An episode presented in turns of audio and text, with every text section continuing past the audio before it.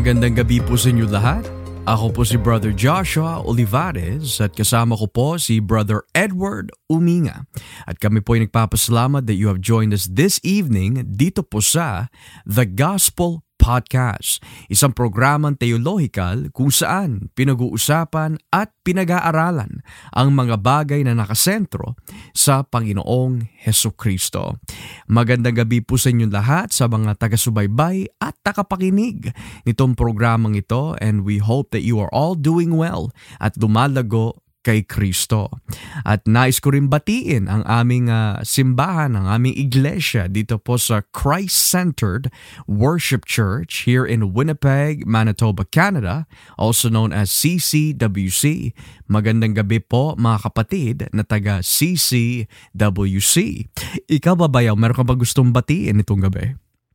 As per usual, uh, kapatid, uh, salamat po sa lahat ng mga taga, taga subaybay, lahat po ng mga tagapakinig ng aming programa. We're truly blessed by you and, and I hope uh, you are continuously ano, edified uh, nitong ministeryong ito. And of course, sa ating mga kapatiran dito sa CCWC. Amen. Praise God. So, mga kapatid, nitong gabi, nais po namin talakayin po ni Bayaw isang paksa tungkol po in continuation of course, dun sa reasons kung bakit kailangan ho natin mapuspos ng Espiritu Santo. Kasi sa ating huling talakayan, na pag-aralan po natin kung ano po ba ang talagang tunay na kahulugan ng kapuspusan sa Espiritu. Because at times, ang topic in regards to kapuspusan ng Espiritu ay nalilimitahan lamang sa we could say speaking in tongues or having some form of ecstatic external um, phenomenon. Pero walang nababago sa buhay. Walang nangyayari spiritually speaking sa ating pag-overcome na mga kahinaan po sa laman. O posible hindi tayo lumalago sa kaalaman in regards to the scriptures in regards to Christ. Pero natiyak po natin at nalaman ho natin that when we study the Word of God, napakalinaw na ang kapuspusan po sa Espiritu is so important that it involves, of course, being wise with our time. Namumuhay po tayo hindi bilang mga mangmang, kundi bilang mga mananampalataya na dumalakad na may kaalaman at karunungan sa tulong po ng Espiritu Santo.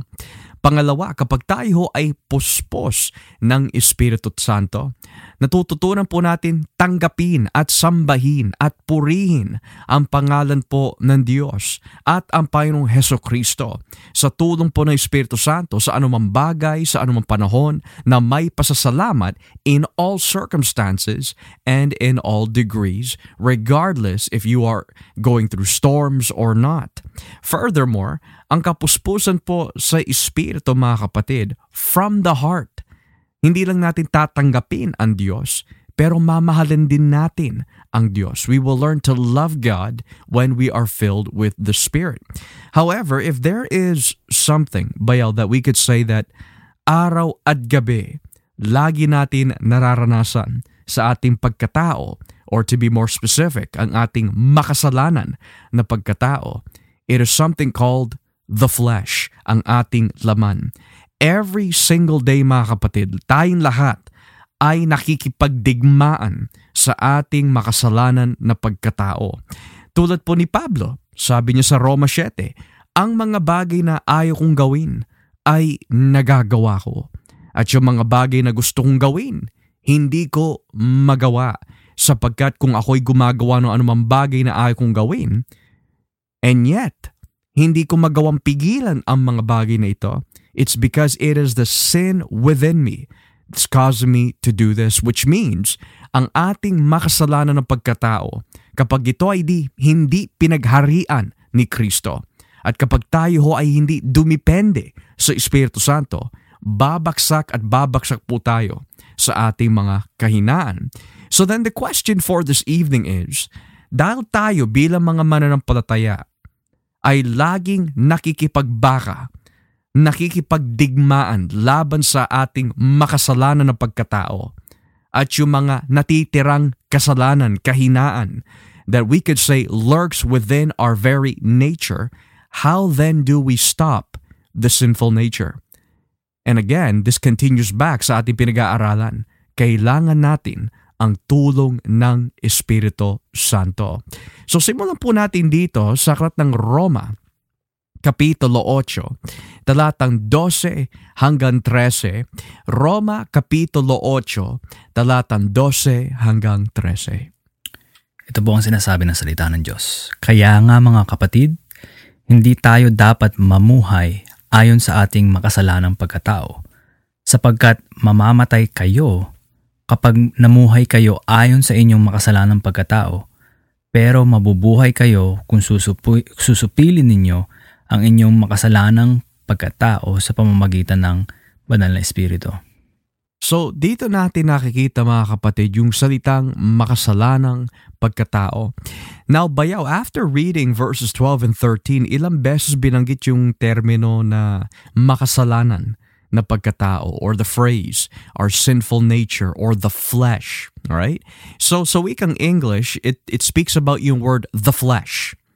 Pero sa Tagalog, isinali nila makasalanan na pagkatao. Could you explain for us ano bang ibig sabihin ng salitang the flesh or yung makasalanan ng pagkatao? Kasi sa isang banda, tayo ay pinatawad na ng Diyos eh. Di ba napag-aralan natin, uh, tayo po ay pag-aari na ni Kristo. So how are we still sinful but at the same time we belong to Christ? And how are we filled with the Spirit and yet still have to deal with the flesh? So can you kindly explain for us? I think one way to explain it, or a, a, really a good way to explain it, Pastor, kagaya nung nasabi mo kanina, si Pablo, like, is really uttering Christ mm. na talaga namang yung mga bagay na gusto kong gawin, you know, unto God, for God. Yeah. At times, hindi niya magawa. Yeah. Pero, uh, uh, at the same time, yung mga um, ayaw naman niyang gawin, mm. which is things according to the flesh, living according to the flesh kagaya na nabanggit sa Roma 8, nagagawa naman niya. Mm-hmm. Even though he absolutely despises the, these things. Yeah. Tapos sinabi niya, uh, who would deliver me from this body of death? Right. Right? But praise be to God, to our Lord Jesus Christ. So, yun ang, yun ang sagot. Na although pinatawad tayo, we've been justified, we've been cleansed by the blood of Jesus, we're being sanctified daily, pero not until glorification. Nabanggit natin to few few uh, episodes ago uh, briefly mm-hmm. na not until sa pagbabalik ni Kristo. Yes. Not until the new heavens and new earth.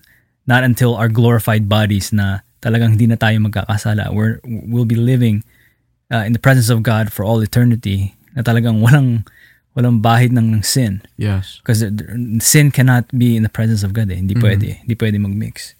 Not until then, makikipagdigmaan talaga tayo sa laman. Mm. So flesh or makasalanan na tao really speaks of the indwelling sin na natitira sa atin, kagaya yung na-mention mo sa akin, dahil sa atin, dahil na-mention mo nga, although we're saved, nagkakasala pa rin tayo everyday. Given yun eh. Yeah.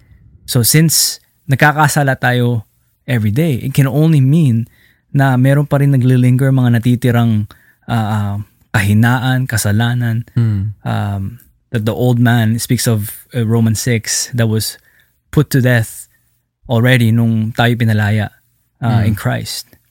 Pero ano eh, at times nakikirip back up yan eh. Parang gustong bumalik eh. Oh, oh. Pag, if, if we're not on guard, pag hindi tayo nakikipag-ugnayan lagi sa Diyos through prayer and talaga namang you know, um, diligent in our in our reading of the Word of God na talagang dumidepende tayo. Mm-hmm. Um, unti-unti na parang bumabalik eh. Tapos manghihina tayo. Yeah. Although the Bible speaks of of sin, um, will never have its reign or dominion over us once again. Yeah.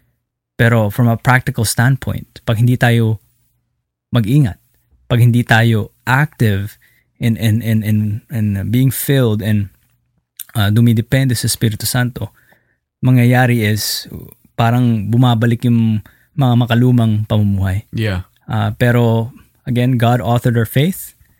Uh, he started the good work. We're being sanctified daily.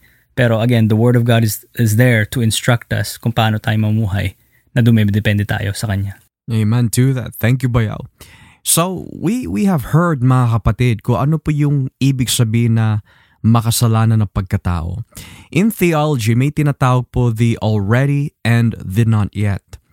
Ano ibig sabihin po ng already and not yet? The already is, pag-aari po tayo ni Kristo. The already is, tayo ay pinatawad ng Diyos. The already is, tayo ay niligtas ni Kristo. Pero yung not yet na binabanggit nga ni uh, Bayaw kanina is, hindi pa natin nararanasan pa yung fullness of that salvation. And that is, of course, involving, kapag sinabi fullness of salvation, that you have been completely delivered from your sinful wretchedness talaga. So this involves yung mga kahinaan po natin sa laman. At bilang mga Kristiyano, bagamat tayo ngayon sa ating uh, katatayuan, sa ating kalagayan ngayon, pinatawad, pag-aari ni Kristo, mga ligtas pero in regards dun sa salitang ligtas which involves completely being delivered from the realm of sin 100% completely and perfectly, hindi pa natin mararanasan ho ito hanggat hindi bumabalik si Kristo ayon nga sa nakalagay sa kasulatan. So habang hindi pa ho bumabalik si Kristo, yung makasalanan ng pagkatao na binabagit po ni Bayo kanina, yan po yung mga bagay na natitira pa rin sa atin na kailangan natin hindi lang isang tabi, hindi lang baliwalain.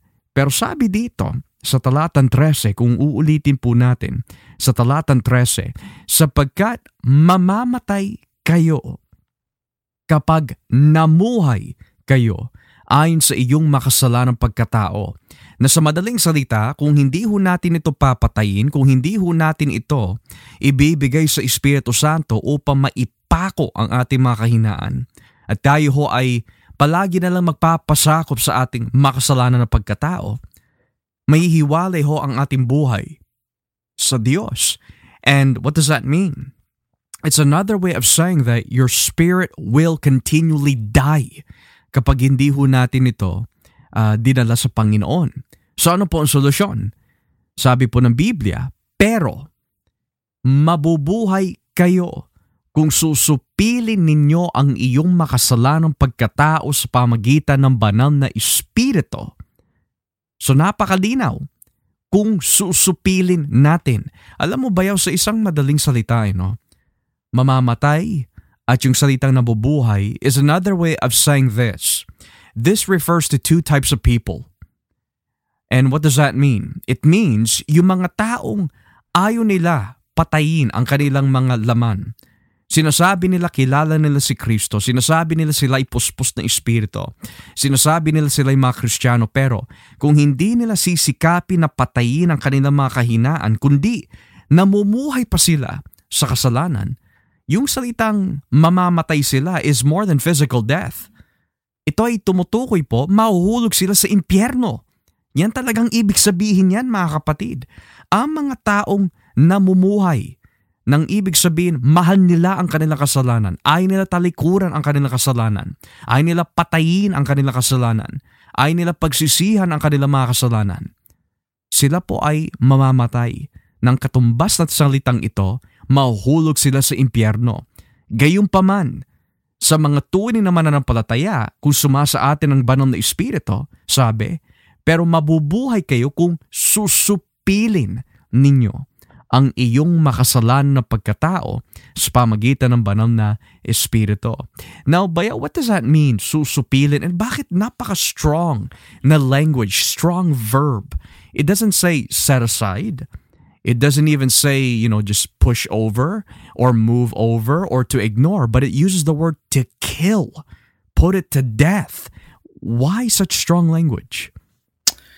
Well, as we know, that the teachings of, of, of the Word of God, uh, Pastor, is sin will ultimately lead to death. And na-mention mo, hindi lang to physical death, but on the, the life after. Mm.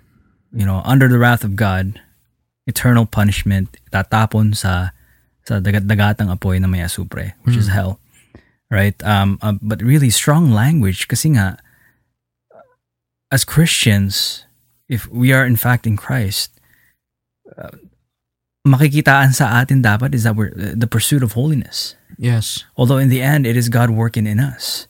Pero it is God Himself that enables us para gustuhin uh, yung mga bagay na um, na banal, hindi yung mga bagay na that will lead to death. Right. Right? So, uh, otherwise, kasi we become like the, the, the Pharisees who were sp- spiritually proud.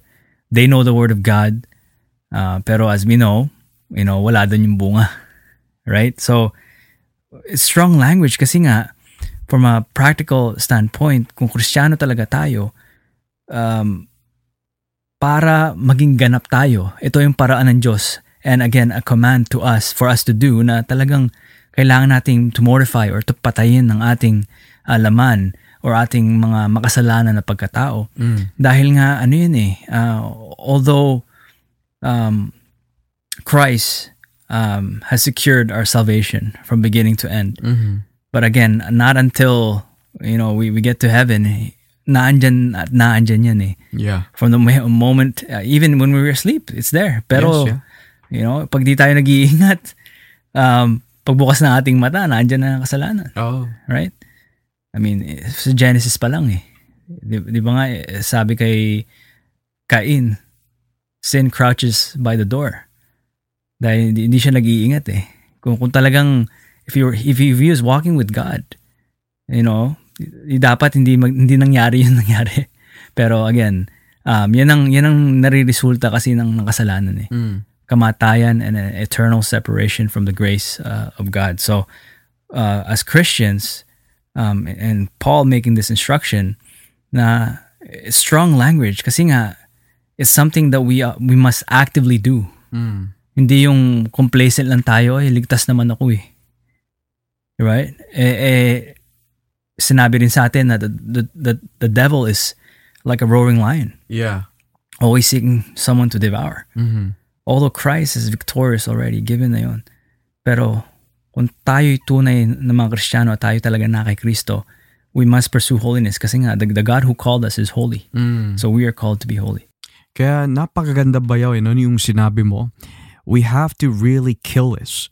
The reason why we need to kill this, parang siya cancer sa ating spiritual eh. And that's what it really is. It's much more worse than cancer.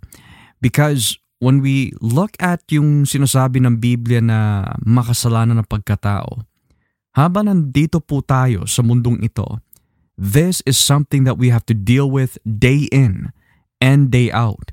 And it's not an external thing mga kapatid. Hindi ito isang bagay na nasa labas, kundi it's something within our very nature. Bagamat nararanasan po natin yung pagbabago ng ating pagkatao sa tulong ng Espiritu Santo. Pero the reason why kailangan ho natin laging puspos na sa madaling salita, kailangan natin ang salita ng Diyos. Kailangan natin ang biyaya po ni Kristo is because sa proseso ng ating pagbabago na kung tawagin sanctification, marami pang mga bagay at kahinaan na natitira sa ating makasalanan ng pagkatao na kailangan patayin. Now, it's interesting kasi, may isang libro that I believe is so powerful bayaw and it is a book by a man named John Owen. Si John Owen mga kapatid ay itinuturing isang reformed Puritan back sometime in the 16th, 17th century. And uh, itong John Owen po na ito ay gumawa ng isang uh, libro na kung tawagin Mortification of Sins, ang pagpatay sa ating mga kasalanan.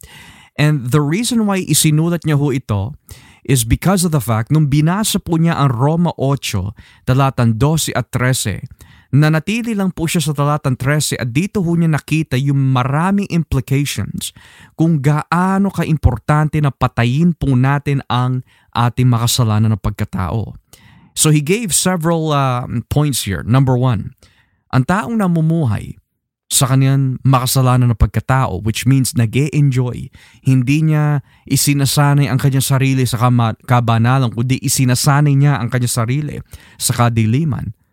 Kahit anong sabihin niya, sabihin niya kristyano siya, sabihin niya sumasa kanyang espiritu, pero kung sa kanyang puso wala siyang nais magbago at nagpapatuloy na mamuhay pa rin po sa kadiliman, mahuhulog at mahuhulog po siya sa impyerno. On the other note, ang solusyon sa mga tunay na Kristiyano is this. Bagamat nararamdaman po natin the wretchedness, and that's the beauty of it, bayaw. We know that we are filled with the Spirit at alam natin tayo ay dumalago sa Panginoon. when we realize kung gaano kasama tayo. The more we walk with Jesus, the more we realize how much we hate our sinful nature, how wretched we are. Talagang ayaw na natin na manira, manirahan pa dito sa ating makasalanan na pagkatao. Di ba nga si Pablo ang nagsabi, to be absent from the body is to be present with the Lord. Yun lang ang nais niya eh. Gusto niya makasama ang Panginoon. And then in 2 Corinthians 5, bagamat ang ating katawan ay nabubulok, ninanais natin na, naka, na tumira na tayo sa ating bagong tahanan, which of course is referring to the new body, the glorified body. Kasi itong makasalanan ng pagkatao natin, it eats us up kapag hindi tayo nakikipagdigmaan. So, the famous saying na sinabi ni John Owen dito is this, babasahin ko, Do you mortify? Do you make it your daily work? Be always at it while you live. Seize not a day from this work. Be killing sin, or it will be killing you. So sa Tagalog, pinatpatay mo ba ang kasalanan? Ginagawa mo ba ito bilang trabaho sa araw-araw? Kailangan lagi ho tayo sa tulong po ng Espiritu Santo, na patayin ang ating kasalanan at huwag natin titigilan na patayin ang mga kasalanan sa ating buhay sapagkat kung hindi natin papatayin, tayo ang papatayin ng kasalanan. Now, here's a couple of power sources that some people would suggest. Mapapatay ko ang kasalanan ko kapag attend ako ng attend ng simbahan. Mapapatay ko ang kasalanan ko kapag araw-araw ako nakikinig at nanonood ng preaching.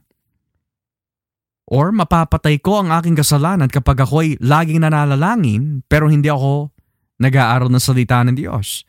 Or mapapatay ko ang aking kasalanan kung araw-araw ako nagbabasa uh, ng Biblia pero walang kasamang panalangin.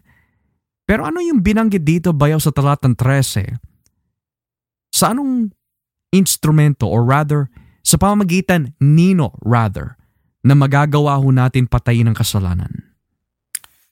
Uh, well, it says here that when, when we put to death, when we put to death yung deeds of the body or our flesh, we must do it by the Holy Spirit. Mm. Uh, kailangan natin dumepende at um, at uh, mag-rely sa sa sa, sa Espiritu Santo sa kanyang kapangyarihan. Dahil to to rely on something else, it's like It's like bringing a, a knife to a to a gunfight. Mm. Kahit anong, di ba nga sabi ng Panginoon sa kanyang salita, we must not lean on our own understanding and mm. we must trust our own, we must not trust our own ways right. and our own strength. Mm. Well, kanino tayo tatakbo? Sa Panginoon. Yeah. Dahil siya ang ano eh, siya ang uh, nagtagumpay, siya ang naglalaban on our behalf. Mm. Dahil ano tayo eh, um, we're weak. Yeah. Given na yun eh, we're, we're feeble-minded uh, creatures. Although, again, pinalaya tayo at, at tinubos na tayo ni Kristo. Pero if we are to be successful in this endeavor and in, in, in mortifying the flesh, mortifying our sin, we must do it uh, by the Spirit. Mm. Dahil, dahil um, you know, we're, we're just asking for trouble mm. eh, kung magdidepende tayo sa iba. And, and, and um, uh, as you mentioned, John Owen, that last line na talagang yun ang resulta talaga eh. Uh, we will die. Yeah. Uh, that's why like preachers like Paul Washer would often say that talagang, you know, when it comes to sin, kill it. Ulit-ulit niya sasabihin, kill it. You know, we're not just to tame sin or kumbaga to de- deprive it, yung oh, wag mo lang pakainin mo na mm. mawala rin yan. No. You must actively kill, kill it. it. Yeah. Dahil ano yan eh, parang parang ano na ayaw gustong ayaw ayaw umalis mm. na, na sobrang nakakairita pero talagang that's the reality it, it is there not not until we, we reach glory it yes. will always be there exactly so we must uh, rely on the Holy Spirit talaga praise God for that at alam mo ba yaw nakikita din natin in several passages yung language ng pagpatay eh. hindi lang ito sa Roma 8 eh. nakalagay dito sa talatang 13 ng Roma 8 pero kung susupili natin, if we mortify the deeds of the body through the Spirit, we shall live. So nakikita natin two things. We need to kill sin but we kill sin through the Spirit. And when we kill sin through the Spirit, ang magiging resulta nito, we will live. Hindi tayo mahuhulog sa impyerno. Now, it's interesting kasi sa Colossus Kapitulo 3, kung ating babasahin saglit, Colossus 3, talatang 5, I want to continue on that word to kill kasi hindi lang ito sa Rome, pati na rin sa several passages na ating titignan in a bit. Pero dito tayo sa Colossus 3, talatang 5, ito po ang nakalagay. Kaya patayin nyo na ang anumang kamunduhang nasa inyo ang sexual na imoralidad, kalaswaan, pagnanasa, at kasakiman na katumbas na rin ng pagsasa- pagsamba sa mga Diyos-Diyosan. Parurusahan ng Diyos ang mga taong gumagawa ng mga bagay na iyon. So you see, ano yung una nakalagay? Kaya patayin nyo na. Hindi sinabi, kaya isang tabi nyo na. Kaya wag nyo muna papansinin. O kaya ikadena nyo muna. It's not even imprisonment or to move aside or to ignore ang utos ng Diyos dito eh, through Paul. Kundi kaya patayin nyo na ang anumang kamunduhang nasa inyo. Na yung salitang kamunduhang na nasa atin, na binanggit dito sa Colossus 3 bayaw, at yung salitang makasalanan na pagkatao na binanggit sa Roma 8, talatan 13, iisa lang yan eh. Kapag sinabi kamunduhan na nasa atin, eh ang katumbas ng itong salitang kamunduhan ay tumutukoy rin sa ating makasalanan na pagkatao. Iisang termino lamang yan. Iisang wika lang yan. How do we know this? Kasi ano ba yung kamunduhan na natitira pa rin sa atin? Ang sexual na immoralidad. It refers to everything that is sexually immoral. It refers to lust. It refers to fornication. It refers to adultery. Lahat ng bagay na nagde-defile sa ating pagkatao sexually ay parte ng ating kamunduhan na, na naninirahan sa atin or we could say natitira pa rin sa atin. Pangalawa, kalaswaan, pagnanasa, at kasakiman na katumbas na rin ng pagsamba sa mga Diyos-Diyosan. Notice that word kasakiman. And it makes you wonder, how does greed, how does covetousness equal idolatry? And we can say that the reason why ang kasakiman ay katumbas na rin ng pagsama sa mga Diyos-Diyosan is because yung pagiging sakim na binabanggit dito is meron kang hinahabol na hindi mo dapat habulin. At sa nais mo na habulin at makamtan itong bagay na ito, kahit anong bagay pa yan, materyales, um, tao, ambisyon, kapag sinantabi na natin si Kristo, at ito na naging focus ng ating buhay, which is really greed and covetousness, ginawa mo na siya Diyos. Kung ano yung hinahabol mo, Diyos-Diyosan mo na yon. Kung ano yung nasa isip mo palagi, sa paggising ng umaga hanggang sa pagtulog ng gabi, wala kang ibang inisip kundi ang mga bagay na ito. And sometimes it could be something that is good, but then the outcome is not good. For example, kapag ang pamilya mo ang naging Diyos-Diyosan mo, kapag ang mga, ang ministeryo ang naging Diyos-Diyosan mo, pero hindi na si Kristo, kasakiman o maari ambisyon na tumutukoy na ito sa financial na bagay o pera, etc. Wala na ho tayo inatupag at inisip kundi yung mga bagay na yan. Kamunduhan pa rin yan. At ang katumbas po nito ay ang pagsamba sa mga Diyos-Diyosan. So what could we add as well to that, Bayaw? Well, maganda yung mga na-mention mo, Pastore, pero one thing I want to add is, you know, yung sinabi mo eh, sometimes it could be good. Mm. according to what standard That- Yeah. that's that's our flesh speaking but we must um we must ano eh, we must not uh, or rather we must discern that there's that lie of you know things that are good to the flesh can give life Mm. Yung pala you're on you're on your way to hell that's why we must put to death these things no matter how good they may seem from our own perspective yeah.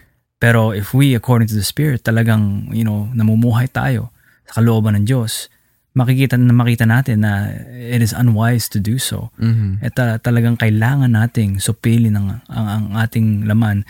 But but before that, before I, I uh, add more, uh, Pastor, um, gusto ko lang balikan natin yung Romans 8 eh. Go ahead. Sa verse 12, I think it, it, it gives such great explanation to you know from a practical standpoint from from really getting wisdom out of the, the word of God dito pa lang makikita natin why we must put to death uh, the deeds of the flesh eh. Mm-hmm. Kasi nakalagay dito, basahin ko lang in English, Therefore, brethren, we are debtors, not to the flesh. Yeah. So parang, sa- sabi, sinasabi ni, ni Pablo dito, not to the flesh, but, you know, uh, we, we, our debt is to the Lord, Mm-hmm. right? Our debt is to the Spirit, not, not to the flesh. Why? Um, since, since namulatan na tayo through the gospel, Yeah. how sinful we are and what sin uh, brings to us and uh, the ultimate destiny if we continue in sin is, is both physical and spiritual death Mm-hmm. but not only that the grace of God na talagang niligtas tayo dahil namulatan tayo we, we now see that rebelling against God like anything any any sense of, of our sinful flesh brought nothing good to us Mm. So, wala tayong obligasyon to maging cute when it comes to dealing with her indwelling Right. sin. Right. Yeah. If if it if we know, alam na natin na walang naidulot na maganda ito. And even now that Kristiyano tayo, at times na nagkakasala tayo, oh, ba't ko nagawa yun? So now you start feeling guilty. Exactly. Alam mo na how you would feel eh. Shame. Shame. Yeah. So, ba't pa natin gagawin eh? So, from a practical standpoint, tala- talagang kailangan natin patayin to. Mm. Kasi alam na natin na walang naidulot na mabuti sa atin dahil na kay Kristo na tayo. Yeah. And alam natin na talagang, you know, in, in the future, wala rin itong maidudulot na, na mabuti. Kasi nga, yung pinakita na sa atin ng Diyos, yung dati natin pagkatao, which He saved us from. Parte yun ng salvation natin. Pero the ultimate destiny, kung tayo magpapatuloy doon, again, we will experience death Mm. uh, even even in the life after. So we must uh, ano eh this, this shows us great great ano eh great uh, wisdom na talagang no we we must actively act upon this. Hindi tayo we can't be cute about it. Mhm. We must kill sin. Amen. And, and we need to kill sin kasi nga, di ba nga, if, if you don't kill sin, sin will kill you. Minsan, nadideceive din ang ating puso at madalas yung bayaw. Ang inaalok sa atin ng kasalanan is pleasure. Kapag tinikman mo ito, kapag kinuha mo ito, kapag nata- nakantam mo ito, masarap.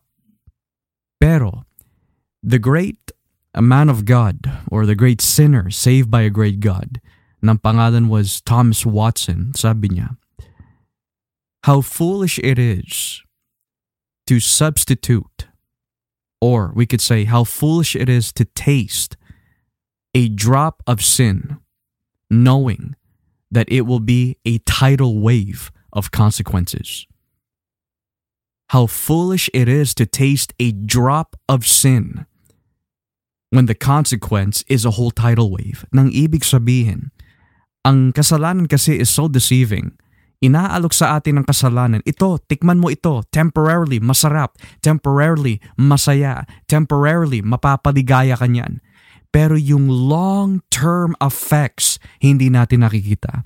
Yung hiya, yung shame na binabanggit mo. Now, tulad ni Adan at si Eva, ang tinignan lang nila yung temporal na sarap eh. Ano nangyari? Yung temporal sarap, ano naging kahinatnan po nila? Kamatayan. Dumaganap ang kasalanan sa buong mundo. Dumaganap ang kamatayan sa buong mundo. Naapektuhan ang kanilang relasyon sa Diyos.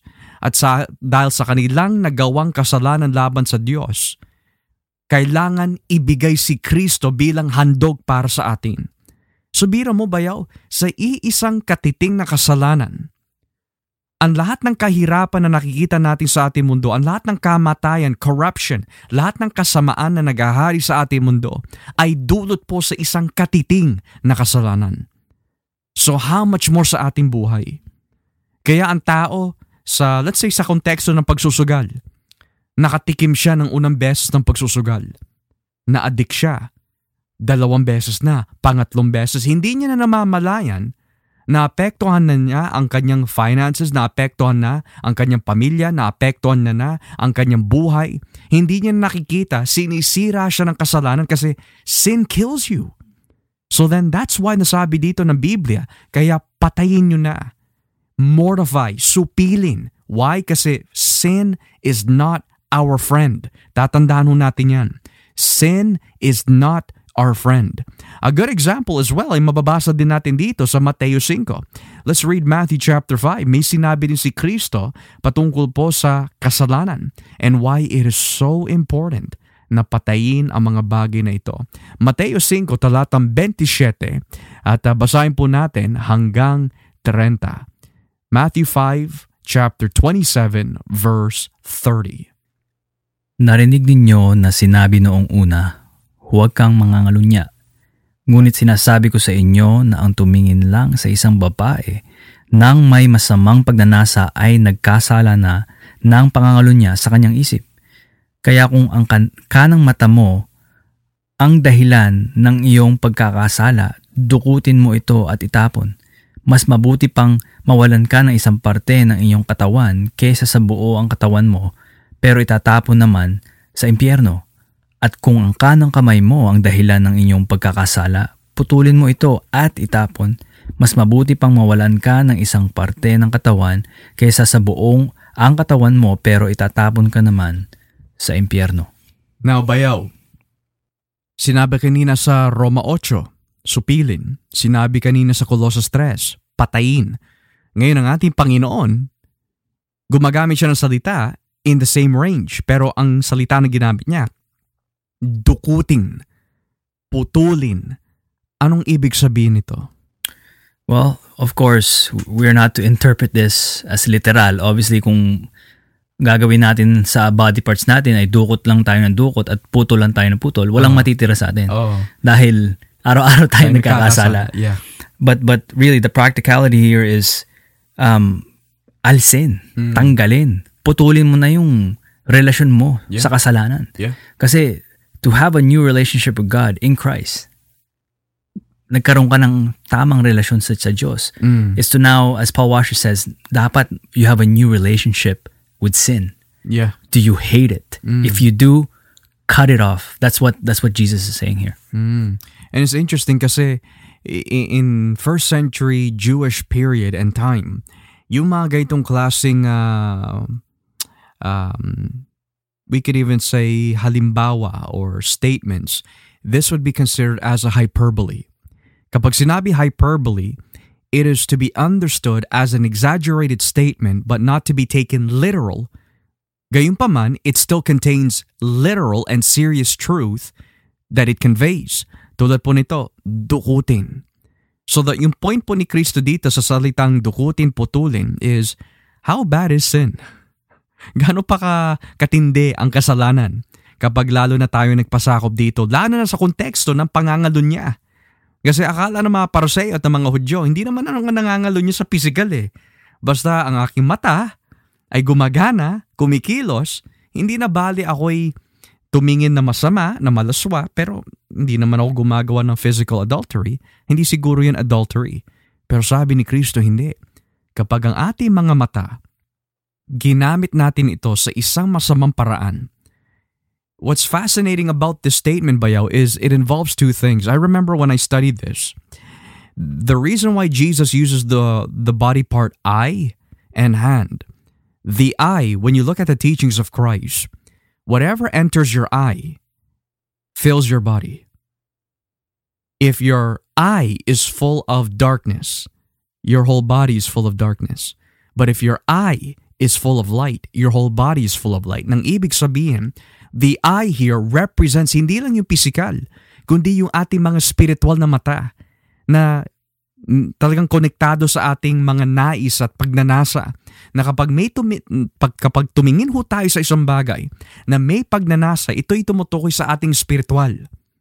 Ngayon, kung hindi natin susupilin ang ating mga kahinaan sa spiritual, what Jesus is saying, mamamatay tayo at ihahagis tayo sa impyerno. Pangalawa, nabanggit niya, putulin ang iyong kamay. Now, what does kamay have something to do uh, with this passage? It refers to action. It refers to physicality. Ang lahat ng physical adultery ay nagsisimula po muna in spiritual, gradual, we could even say slow process of feeding your lust. So in other words, kapag hindi natin pinatay ang kahinaan sa espiritual, ito ay mamumunga at lalabas sa pisikal. So lahat ng kasalanan na nagagawa sa pisikal ay bunga sa mga nagaganap sa ating loob, sa ating espiritual na hindi natin ibinigay sa Panginoon. Kaya Jesus says, dukutin, putulin, which is another way of saying to kill the sins in our life. So, that is a good example. Sabi kanina sa Roma 8, kapag mamuhay ka sa kasalanan, mamamatay ka. Sinabi naman sa Colossus, kapag hindi mo patayin ang mga kamunduhan na nasa atin, ito yung mga tao na parurusahan ng Diyos. Sinabi naman dito ni Kristo, kung hindi mo puputulin, kung hindi mo dudukutin at itatapon, ihahagis ka sa impyerno. Bayaw, is there anything good that can come out of sin? When you dive into it, when you entertain it, when you live in it? Wala, wala. Kapatid, kasi nga, um, God, our holy God, wants nothing to do with it. Mm. The fact na it, it took the eternal Son of God nga eh. When we look at the cross, we not only see the love of God on the cross for, for us. Eh, Iba naman, kahit makasalanan tayo, we don't deserve it, yet He died for us. But we must also see um, the righteousness of our holy God vindicated on that cross. Mm. na sarili niyang muktong na anak whom He did not spare because of our sin.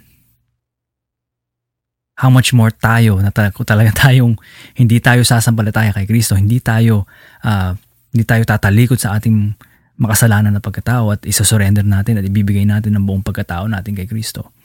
Kung magpapatuloy tayo sa lifestyle of sin, kung yung kanyang sariling buktong na anak, he did not spare, how much more for us na talagang, you know, we, we, itatapon tayo, parurusahan to for all eternity. Again, people don't understand uh, the repercussions uh, of sin talaga eh. Kasi Yeah. nga, they only see it as, you know, well, you know, YOLO, you only live once. Yeah. But but but but, but ako magpapatali diyan eh hindi, na hindi hindi, ah, hindi ko na ma-enjoy buhay ko hindi, hindi. Mm, mm. Pero or we can say even sa sa sa kayamanan.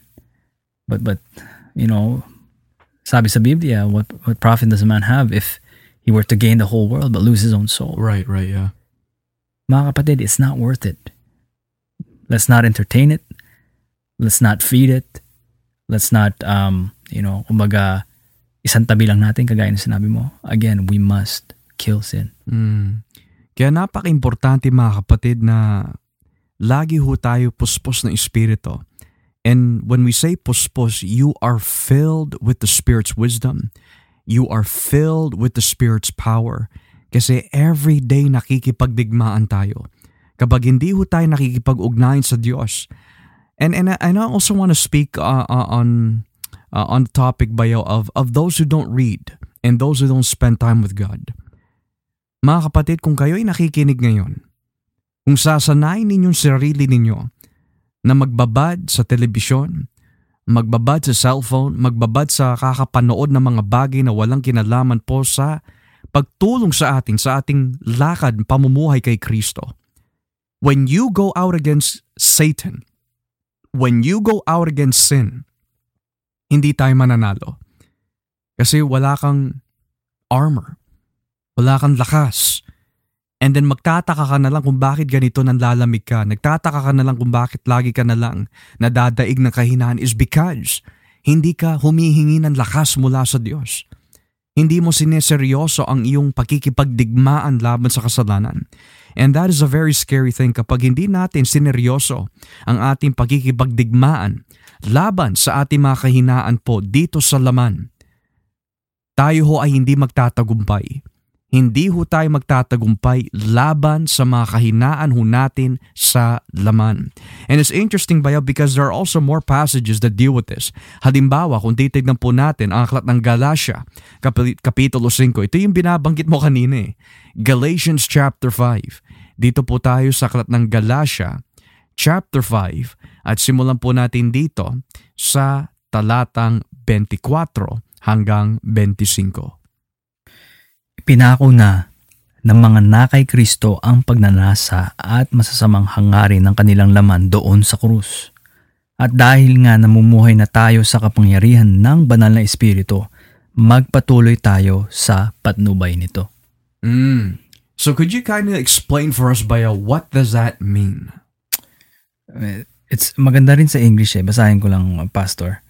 Um, nakalagay dito is um, those who belong to Christ. So it speaks of Christians have crucified the flesh with its passions and desires. Mm. So naipako na sa krus with Christ. Mm. At it was it has been in a sense put to death in the crucifixion of Christ. Um kaya nga since we live by the Spirit, nakalagay dito, let us keep in step with the Spirit. Na kailangan like who are who else are we gonna rely to? Yeah. Um, or magre-rely na, na gabayan tayo at patubayan tayo other than the Holy Spirit. Yeah. Um, kasi nga, we belong to Christ na eh. Like, wh- why would we enjoy indulging in, in such things? Not to say na hindi na tayo nagkakasala. Pero again, may distinction eh. Meron yung nagkasala out of ignorance at uh, talagang hindi nagbantay. Meron naman yung nagpapatuloy na ini-enjoy pa rin. Mm. At for you to enjoy that at um, you still call yourself a Christian, Yeah. you're living in dangerous grounds. Oh yes. Yeah. And and and if we if, if we continue sa ganung klaseng pamumuhay, um, hindi maganda ang kahatan natin, also, not just in this life, but uh, on the life after. But tayo nga, since we belong to Christ, dahil na kay Kristo na tayo eh, naipako na to. So wag na nating balik-balikan. Mm. Um, that's why we must actively put to death the, the deeds of the flesh. Like we're really instead of sin hunting us, it should be us hunting the remaining sin that's in us. Al sin. And again, we're not, you know, actively doing it. This is not our own self pursuit. No. Through the power of the Holy Spirit at lagi tayong umiiyak sa Diyos, tulungan niyo po ako, Panginoon. Gabayan niyo po ako, patnubayan niyo po ako na ma- mapagtagumpayan ko ang aking mga kahinaan, ang aking mga kasalanan. Alisin niyo po ang mga bagay na ito. Mm. And then the the more we do that, we we will really see the hand of God uh, and, and His work in our life uh, and how He's sanctifying us daily, and not just us. Um, matter of fact, even even those that, have relationships with us, bigla na lang magtataka, "Eh, ba't ganyan ka na? Dati hindi ka naman ganyan. So in the end, in doing so, uh, you know, our God is is, is given praises and, and, and glory Mm. dahil na-demonstrate yung transforming power of the, of the gospel that you know we preach of every time. Kasi again, the gospel is not just you know, you know our our way to heaven, our way to be reconciled to God. It is God's uh, power. Ika nga eh, di ba? Power unto salvation. Salva- salvation from sin. The and the, the consequences of sin and the presence of sin one day, as you mentioned kanina, glo- not until glory. Mm. Pero um, that is the work of the gospel sa isang Kristiyano eh. We are daily um, being transformed uh, from glory to glory. Amen to that. You know, Bayao, I, I want to speak as well to people who might be single, people who are young, people who are in a relationship that are not yet married. There might be some of you that is dealing with sin as we speak with lust. May mga ilan ho si- siguro sa inyo na iniiyak nyo araw at gabi sa Panginoon, Panginoon, bakit ko po nagawa yon? Bakit ako nagpasakop sa aking kahinaan? Maari pornography or fornication or lusting sexually after someone. Araw at gabi iniiyak mo yun sa Panginoon. Pero kapatid, ito lang ang pinapayo ho namin sa inyo mula sa banal na kasulatan. Kung mahal mo si Kristo at kinamumuyan mo ang kasalanan at nais mo mamuhay sa kabanalan, huwag kang susuko. Because ang pangako ng Diyos sa inyo, ayon sa Pilipos 1, talatang 4 hanggang 6, ang bagay na ito na sinimulan ng Diyos, ang mabuting bagay na sinimulan ng Diyos sa inyo, ay tatapusin po niya sa kanyang pagbabalik. Nang ibig sabihin, He that has begun a good work in you shall perfect it, shall complete it until the day of Christ. Which means keep fighting, keep trusting in Christ, keep believing. Bagamat tayo po is groaning because we are wretched and we understand na hindi ito isang madaling battle against our sinful nature. Ito nga yung sinasabi bayo sa Roma 8.18 eh. Ang buong sansinukob, all of creation, the whole universe is groaning. Why is it groaning? Because of corruption. Pero ang solusyon ay walang iba kundi ang Espiritu Santo. You want to kill sin in your life? Kailangan natin ang Espiritu Santo. You want victory over sin? Kailangan mo ang Espiritu Santo.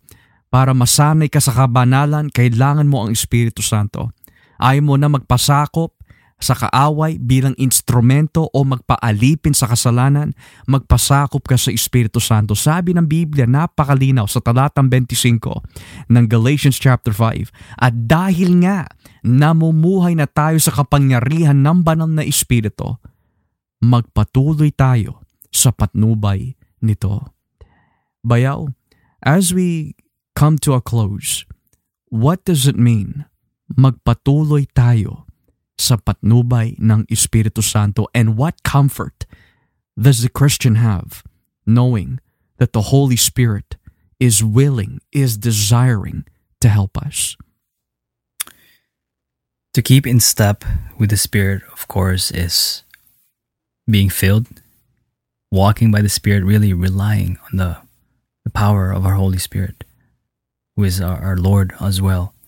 Um, na pag tayo dumepende sa Kanya, that's, that's the only way for us na um, to be successful in our pursuit of holiness. That though we sin every day, um, nandiyan ang Espiritu Santo na gabayan tayo, convicting us of sin as, as the Word of God tells us. The Spirit of God convicts us of, of our sin. He's our, our comforter. Mm. He's our advocate. He's our primary teacher. Kasi, yung sabi ni Kristo eh, um, yung ipapadala na who's gonna indwell us, Mm. will teach us and will guide us in all truth. And nas nabanggit mo bayaw, um, um, willing ang, ang, ang banal na Espiritu to do that. Why? Because uh, the Trini- uh, ang Trinidad, the Father, the Son, and the Holy Spirit, iisa ang layunin nila Exactly, yeah. when it comes to the complete salvation of uh, of uh, kanilang mga itinalaga para maligtas. Mm. At um, dumepende lang po tayo sa kanya. And and and let's keep resting in the in the finished work of Jesus Christ. And ho- the Holy Spirit himself is our guarantee, is our seal na we will make it to the to to the end. Kaya dumepende lang po tayo sa kanya. Amen. Praise God. And as well for those who are older, maaaring nagsasawa ka na sa pagiging mainiti ng ulo mo. Nagsasawa ka na na lagi mo na lang nasasayang ang oras mo sa mga bagay na walang kinalaman sa Diyos. O maaari, sawang-sawa ka na sa pagkikipagtalo sa iyong mga asawa, sa iyong mga anak. Pero ito nga ang sinasabi ng Biblia, kung tayo ho ay mamumuhay sa Espiritu at sa pamagitan ng Espiritu, tulad ng sinabi ni Bayaw, papatayin natin ang ating mga kahinaan sa laman. We will live. Yan ang pangako ng Diyos. He says, as the first point, kill sin. The second point, through the Spirit. The third point, we will live kapag ginawa natin ito. Yan ang tunay na kapuspusan sa Espiritu. May nais ka mamuhay sa kabanalan at nais mo patayin ang kasalanan sa buhay natin. Kaya nawa po nitong gabi meron po tayo natutunan sa ating pag-aaral dito sa The Gospel Podcast. I pray and hope na kayo po ay lumalakas at lumalago sa pananampalataya sa pamagitan ng uh, podcast po na ito. And if there's anything that you desire to learn about, o may mga katanungan po tayo, questions about the Bible or certain topics na nais po namin na talakayin ni Bayaw through your request or questions, feel free to message us.